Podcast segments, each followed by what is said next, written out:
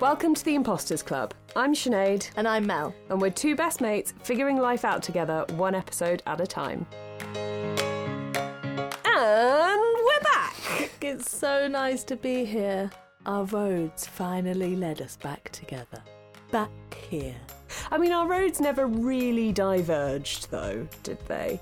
No. But we're back, which means we're lubed up. We're ready to go. Oh, gosh, we are. I mean, we left you all on a huge cliffhanger. We did. Mel returned to work on the same day that I started my new job. And that's actually quite a romantic way of doing things. Classic Tweedledum Tweedledee moment from us. Classic.